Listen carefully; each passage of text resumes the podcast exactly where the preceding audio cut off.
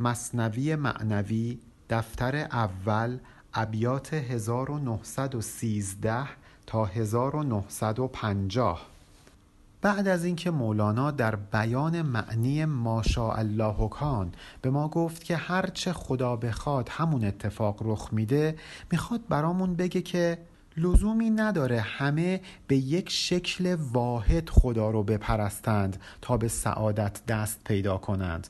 هر کسی می‌تونه از راه خودش به این مقصود نائل بشه. حتی یک نفر می‌تونه از راه نوازندگی که شاید در ظاهر خیلی کار پسندیده ای از دیدگاه فقها نباشه به سعادت دست پیدا کنه.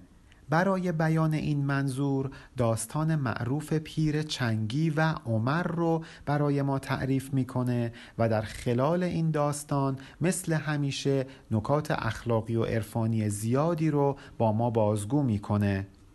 و اما داستان آن شنیدستی که در عهد عمر بود چنگی مطربی با کر و فر شنیدی؟ می‌خوام برای یک داستانی تعریف کنم در زمان عمر که یک مطرب چنگ نواز با کر و فر زندگی می‌کرد. کر و فر یعنی خیلی شکوه داشت خیلی معروف بود خیلی مردم بهش احترام میگذاشتند و این مطرب چنگ مینواخت. بلبل از آواز او بی خود شدی. یک طرب ز آواز خوبش صد شدی. انقدر خوب نوازندگی می‌کرد که وقتی بلبل خوشنواز به صدای چنگ این مطرب گوش می‌کرد از خود بی خود می‌شد. و اگر کسی این نوا رو میشنید صد برابر شاد می‌شد. مجلس و مجمع دمش آراستی و از نوای او قیامت خواستی. دم خوش این مطرب مجلس و مجمع رو می آراست و از نوای چنگ اون مطرب قیامت به پا می شد.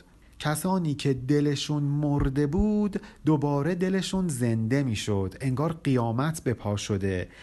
همین نکته کافیه تا اینکه مولانا به یاد سور اسرافیل بیفته به یاد قیامت کبرا بیفته و به ما بگه همچو اسرافیل کاوازش به فن مردگان را جان درآورد در بدن. مثل اسرافیل که در روز قیامت با نواختن در سور مرده ها رو دوباره زنده می‌کنه جان رو به جسم ها بر میگردونه این مطرب چنگ نواز هم دلهای مرده رو دوباره زنده می کرد یا رسائل بود اسرافیل را که سماعش پر برستی فیل را. شاید هم اصلا این مطرب چنگ نواز جزو رسائل اسرافیل بود جزء همراهان و ملازمان و یاران و هم آوازان اسرافیل بود که هر کس این صدای چنگش رو میشنید حتی اگر مثل فیل سنگین بود نمی‌تونست از جا به راحتی حرکت بکنه بال در می آورد پرواز می کرد که سماعش پر برستی فیل را یعنی فیل هم پر در می آورد سازد اسرافیل روزی ناله را جان دهد پوسیده صد ساله را. بالاخره یک روز نوبت اسرافیل هم می‌رسه تا اینکه در سورش بدمه و کسانی که صد سال مردند بدنشون پوسیده شده. دوباره جان بگیرن و زنده بشند. در صحرای محشر گرده هم بیان تا به سزای اعمالشون و جزای کارهاشون برسند. انبیا را در درون هم نقمه هاست. طالبان را زان حیات بیبهاست. این نقمه چنگ که در بیرون به گوش ما می‌رسه در پیامبران در واقع یک نقمه درونی است. اونها در درونشون داره چنگ نواخته میشه. همینطور که ما در بیرون بیدل میشیم پیامبران با شنیدن نوای درونشون بیدل میشند. وقتی این نقمه درونی رو میشنوند طالب اون زندگی بیبها میشن بی قیمت میشن. اینجا بیبها یعنی چیزی که نمیشه براش قیمت تعیین کرد. اینقدر با ارزشه. و این نقمه درونی انبیا رو طالب آن زندگی بیبها می‌کنه. نشنود آن نقمه ها را گوش حس. که ستمها گوش حس باشد نجس. این صداهای درونی که به گوش انبیا می‌رسه با گوش حسیشون شنیده نمیشه. به خاطر اینکه گوش حسی به واسطه ستمها نجس شده ناپاک شده. اصلا نمی‌تونه که این صداهای غیبی رو بشنوه. به خاطر اینکه این گوش ما محدود به امور دنیوی مادی حسی. ولی اون نقمه درونی جنسش از دنیای بی صورته دنیای معنوی دنیای غیر حسی نشنود نقمه پری را آدمی کو بود زسرار پریان اعجمی. آدمیزاد که نمی‌تونه نقمه فرشتگان رو بشنوه به خاطر اینکه نسبت به راز و رموز و اسرار فرشتگان اعجم به شمار میاد بیگانه به شمار میاد. گرچه هم نقمه پریز این عالم است نقمه دل برتر از هر دو دم است. این نقمه دل که در درون انبیا به گوش می‌رسه از نوای آدمیان و از نوای فرشتگان باز هم برتره. چون نقمه فرشتگان هم بالاخره مربوط به همین عالم میشه همین جهان میشه. که پری و آدمی زندانی اند. هر دو در زندان این نادانی اند. به خاطر اینکه هم آدمی زاد و هم فرشته زندانی اند. هر کدوم از طرف خداوند دارای محدودیت هایی شده اند و این محدودیت ها به منزله زندانی برای اونها به شمار میاد. و نمی‌تونن همه چیز رو بدونن. چون محدود هستند نسبت به چیزی که خارج از این حد باشه نادانند. برای اثبات زندانی بودن آدمیان و فرشتگان می‌تونیم به قرآن مراجعه کنیم. معشر الجن سوره رحمان بخوان تستطی او تنفذو را بازدان. اگر باورتون نمیشه برید سوره رحمان آیه 33 رو بخونید. اونجایی که خدا میگه یا معشر الجن والانس ای گروه جن و آدمی زاد ان استطعتم ان تنفذوا من اقطار السماوات والارض اگه می‌تونید از کرانه های آسمان و زمین بیرون برید فرار کنید. فنفذو پس برید بیرون برید. ولا تنفذون الا به سلطان ولی نمی‌تونید این کار رو انجام بدید. مگر اینکه با قدرت و سلطه خداوندی این کار انجام بشه. پس جن و انس هر دو محدودند هر دو در زندانند. نقمه های اندرون اولیا اولا گوید که ای اجزای لا این نقمه هایی که در دل انبیا تنین انداز میشه در ابتدا میگه ای اجزای لا ای جهان ماده ای اجزای دنیایی که معدوم خواهد شد ای اجزای جهانی که در واقع وجود نداره ولی به ظاهر دارای وجود هست. هین زلای نفی سرها برزنید. زین خیال و وهم سر بیرون کنید. اون نقمه درونی انبیا و اولیا بهشون میگه ای اجزای لا ای اجزای دنیای مادی هین زلای نفی سرها برزنید. از هر چیزی بجز خداوند از هر چیزی که ما ثواب شمار میاد. ما الله هست. سر برزنید یعنی روی برگردانید. این جهان فانی رو رها کنید از این خیالات و اوهام که در این دنیا براتون به وجود اومده سر بیرون کنید. یعنی خودتون رو خلاص کنید. برید به حقیقت فکر بکنید به جای اینکه درگیر خیال و وهم باشید.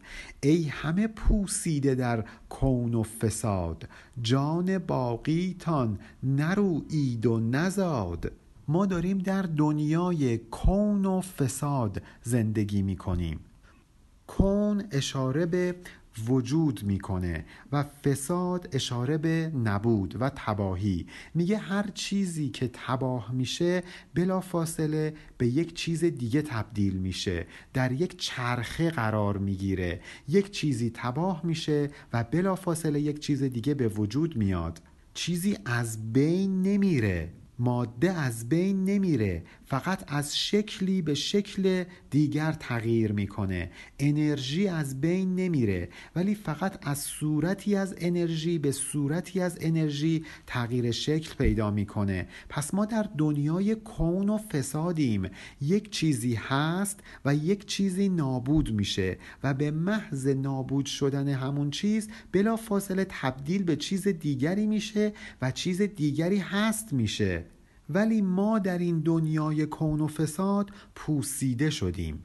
انقدر درگیر این دنیا شدیم که جانمون پوسیده شده. این جان در واقع باقیه. این جان ازلی و ابدیه. ولی متاسفانه نه رشد کرده و نه آبستن یک حقیقت بوده و نه اینکه ازش یک حقیقتی زاییده شده. و این فقط به خاطر درگیری ما به مادیات و زندگی دنیوی و روزمرهمونه. حواسمون نیست که برای چی اینجاییم اصلا کجاییم باید کجا بریم. پوسیده شدیم توی این دنیا.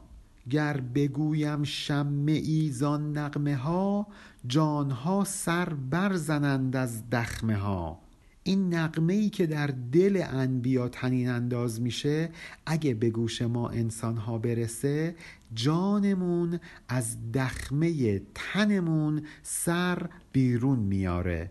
روح مردمون زنده میشه. گوش را نزدیک کن کان دور نیست. لیک نقل آن به تو دستور نیست. اگه یکم توجه بکنی این نغمه رو میشنوی. خیلی این نغمه از تو دور نیست. ولی با این وجودی که تو برای خودت ساختی کسی اجازه نداره که این رو به تو بگه. تو باید خودت رو تزکیه کنی گوشت رو نزدیک کنی تا این نوا رو بشنوی. کسی اجازه نداره به تو با این وضعیتت این حرف ها و اسرار درونی انبیا و اولیا رو بیان بکنه. هین که اسرافیل وقتند اولیا مرده را زیشان حیات است و حیا. همونطور که اسرافیل روح رو به تن مردگان برمیگردونه در این دنیا هم ما باید یک بار بمیریم و وقتی مردیم به واسطه این نفس اولیا دوباره زنده بشیم. اینها هستند که مرده رو حیات و حیا میبخشند. دلهای مرده رو زنده می کنند جانهای مرده اندر گور تن بر جهد زاوازشان اندر کفن. این روح مرده ما که در گور تنمون به خاک سپرده شده در واقع جان و روح ما زندانی این تن خاکی شده. پس تن ما مثل گوری میمونه برای روحمون. و این روح ما اگر اون آواز درونی دل انبیا و اولیا بهش برسه برجهد. دوباره زنده میشه. گوید این آواز زاواها جداست. زنده کردن کار آواز خداست. کسی که به واسطه این نفس انبیا و اولیا زنده شده دلش از زندان تن سر بیرون آورده میگه که این آوازی که به گوش من رسیده با همه آواهایی که قبلا شنیده بودم فرق می‌کنه. چون تونست منو زنده کنه پس معلومه که این آواز خدا بوده. هر بانگی که نمی‌تونه آدم رو زنده کنه فقط باید یک نفس از انبیا و اولیا باشه که از خداوند به اونها رسیده باشه و اونها این آواز خدایی رو از خود ساطع کنند تا دل مرده زنده بشه. ما بمردیم و به کلی کاستیم. بانگ حق آمد همه برخواستیم ما که هممون مردیم به کلی نابود شدیم ولی با فقط یک بانگ حق هممون دوباره برخواستیم دوباره حیات معنوی به دست آوردیم. بانگ حق اندر هجاب و بی هجیب آن دهد کو داد مریم را ز جیب. ممکنه که بانگ خدا به واسطه فرشتگان به انسان ها منتقل بشه.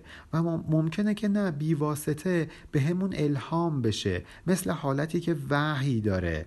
یعنی می‌خواد با هجاب باشه می‌خواد بی هجاب با هجاب یعنی به واسطه فرشتگان. بی هجاب یعنی مستقیما از طریق وحی کشف شهود. فرقی نمی‌کنه. به هر صورتی که این بانگ الهی به ما برسه به ما اون چیزی رو میده که به مریم داد.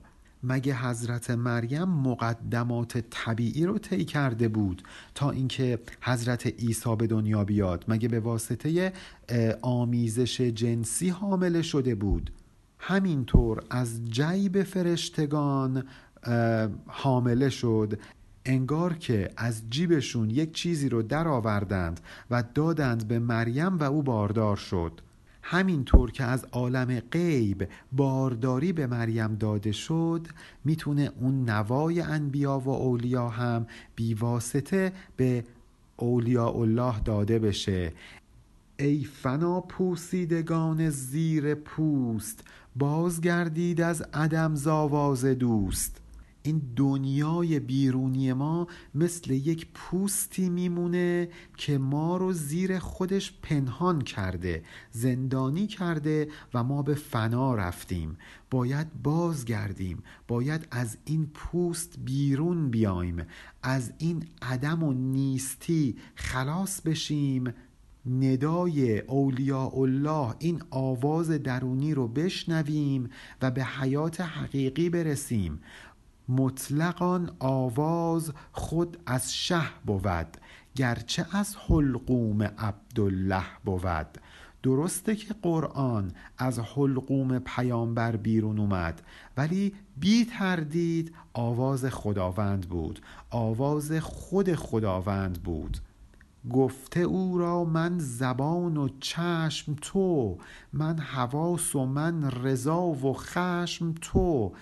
پیامبر زبون میچرخوند انگار خدا داره زبون میچرخونه. حرف می‌زد حرفش حرف خدا بود. چشم پیامبر چشم خدا بود. حواس پیامبر الهی بود. اگه پیامبر نسبت به چیزی راضی بود خدا هم نسبت به اون چیز راضی بود. و اگه پیامبر نسبت به چیزی ناراضی و خشمگین بود خدا هم ناراضی و خشمگین می‌شد. انگار که پیامبر با خدا از این لحاظ یکی شده بود فانی شده بود در الله. رو که بی یسمع و بی یبصر تویی. سر تویی. چه جای صاحب سر تویی؟ خدا به پیامبر گفت برو برو در میان مردم که بی یسمع و بی یبصر تویی. بی یعنی به وسیله. میگه که تو به وسیله من میشنوی به وسیله من می‌بینی. انگار گوش و چشم ما یکی شده. نه اینکه فکر بکنی تو از اسرار آگاهی. الان تو خودت یک سر هستی. دیگران باید بیان و تو رو کشف کنند. و این هم در مقام یکی شدن پیامبر با خداوند بود. در بیان این بود که پیامبر به سان قطره ای در دریای الهی غرق شده بود و اصلا اختلافی بین این دو وجود نداشت. هرچه این بود او هم بود. چون شدی من کان لله از وله من تو را باشم که کان الله له. باز خدا به پیامبر میگه. میگه ای پیامبر وقتی که شدی من کان لله از وله. وله یعنی عشق. وقتی از روی عشق تو همه وجودت لله شد برای خدا شد اون وقت من تو را باشم. من هم برای تو میشم. که کان الله له. به خاطر اینکه خداوند برای تو خواهد بود. هر کسی که برای خدا باشه خدا هم برای او خواهد بود. گه تویی گویم تو را گاهی منم. هرچه گویم آفتاب روشنم. معشوق و عاشق یکی هستند. گاهی ممکنه که خداوند به پیامبر بگه تو. به خاطر اینکه بالاخره پیامبر هم وجودی داشت. ولی گاهی هم ممکنه خداوند پیامبر رو من صدا کنه. چون پیامبر با خدا یکی بود. فرقی نمی‌کنه چه خدا به پیامبر می‌گفت تو چه خدا به پیامبر می‌گفت من. نهایتا هرچه گویم آفتاب روشنم. من من خداوند آفتاب روشن وحدتم. آفتاب روشن یگانگی و نوربخشیم. من تنها نور آسمان و زمینم. هر کجا تابم ز مشکات دمی حل شد آنجا مشکلات عالمی. هر جایی که من از مشکات یک تابش نور رو نثار کنم همونجا مشکلات همه عالم حل میشه. در سوره نور می‌خونیم که الله نور السماوات و الارض مثله کمشکات این مشکات همون مشکات اون آیه سی و پنج سوره نور هست. ظلمتی را کافتابش بر نداشت از دم ما گردد آن ظلمت چو چاشت. یک ظلمت هایی بود که حتی آفتاب هم نمی‌تونست اونها رو برداره محو بکنه.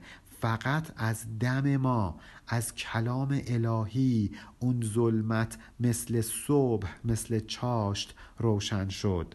اینجا که میگه دم ما یعنی یک عده هستند از اولیاء الله که با خدا یکی شدند. اونها دمشون نفسشون ظلمت و تاریکی رو به نور و چاشت تبدیل می‌کنه. آدمی را او به خیش اسما نبود دیگران را زادم اسما می گشود در سوره بقره داشتیم که و علم آدم الاسماء کلها خدا همه اسماء رو همه علوم رو به آدم یاد داد. حالا مولانا از این آیه استفاده می‌کنه و میگه آدم که از خودش اسمایی نداشت علمی نداشت خدا بود که به او اسما یاد داد. آدمی را او به خیش اسما نمود. یعنی آدم را خداوند خودش بهش اسما رو یاد داد و بعد دیگران از آدم این اسما این علوم رو یاد گرفتند. خواه از آدم گیر نورش خواه از او خواه از خم گیر می خواه از کدو خب چه فرقی می‌کنه؟ شما یا مستقیما از خداوند نور رو بگیرید یا از آدم یا از پیامبر یا از انبیا و اولیاء الهی. فرقی نمی‌کنه. هر جفتشون نور دارند. چون اینها در واقع یکی شدند. مثل این میمونه که شما بگی شرابی که من از خم برمیدارم و شرابی که از کدو با هم فرق می‌کنه. کدو اینجا یک, یک نوع جام شرابه. چه فرقی می‌کنه؟ شما این شراب رو از خود خم بردارید یا اینکه از جام شرابی که از اون خم پر شده در واقع پیامبر پر از خدا شده بود. حرفش حرف خدا بود. بنابراین فرقی نمی‌کنه که ما نورمون رو از پیامبر بگیریم یا از خدا. اینها با هم یکی هستند. خواه از آدم گیر نورش خواه از او. خواه از خم گیر می خواه از کدو. از هر کدوم که می‌خوای این نور رو بگیر. کین کدو با خم پیوسته است سخت. نی چو تو شادان کدوی نیک بخت این شرابی که در کدو یا در جام هست اصلش از اون خمه. پیامبر و حرفا و چشم و گوشش اصلش از وجود باری تعالی است فرقی نمی‌کنه. اون که مثل تو نیست که از خدا پر نشده باشه و از این لذات جسمانی شاد و شادمان بشه. شادی او یک نوع شادی دیگه است. شادی او شادی خداست. گفت تو با من رعانی مصطفی والذی یبصر لمن وجهی رعا پیامبر گفت خوش به حال کسی که من رو ببینه. توبا یعنی خوش به حال کسی که. حالا ممکنه یک نفر نتونه مستقیما پیامبر رو ببینه حرفهاش رو بشنوه از وجودش استفاده بکنه. میگه ولذی یبصر لمن وجهی رعا حالا اگه نمی‌تونید اون کسی که مستقیم پیامبر رو دیده ببینید خوش به حال کسی که کسی رو ببینه که اون کس منو دیده. چه مستقیم منو ببینید چه به واسطه کسانی که منو دیدند از حرفهای من بهره ببرید. قرآنی که الان کنار ماست انگار که ما داریم پیامبر رو می‌بینیم. اگه این قرآن رو نفهمیم حالا شما فرض بکنید که در زمان پیامبر هم بودید. فرقی نمی کرد باز هم سودی براتون نداشت.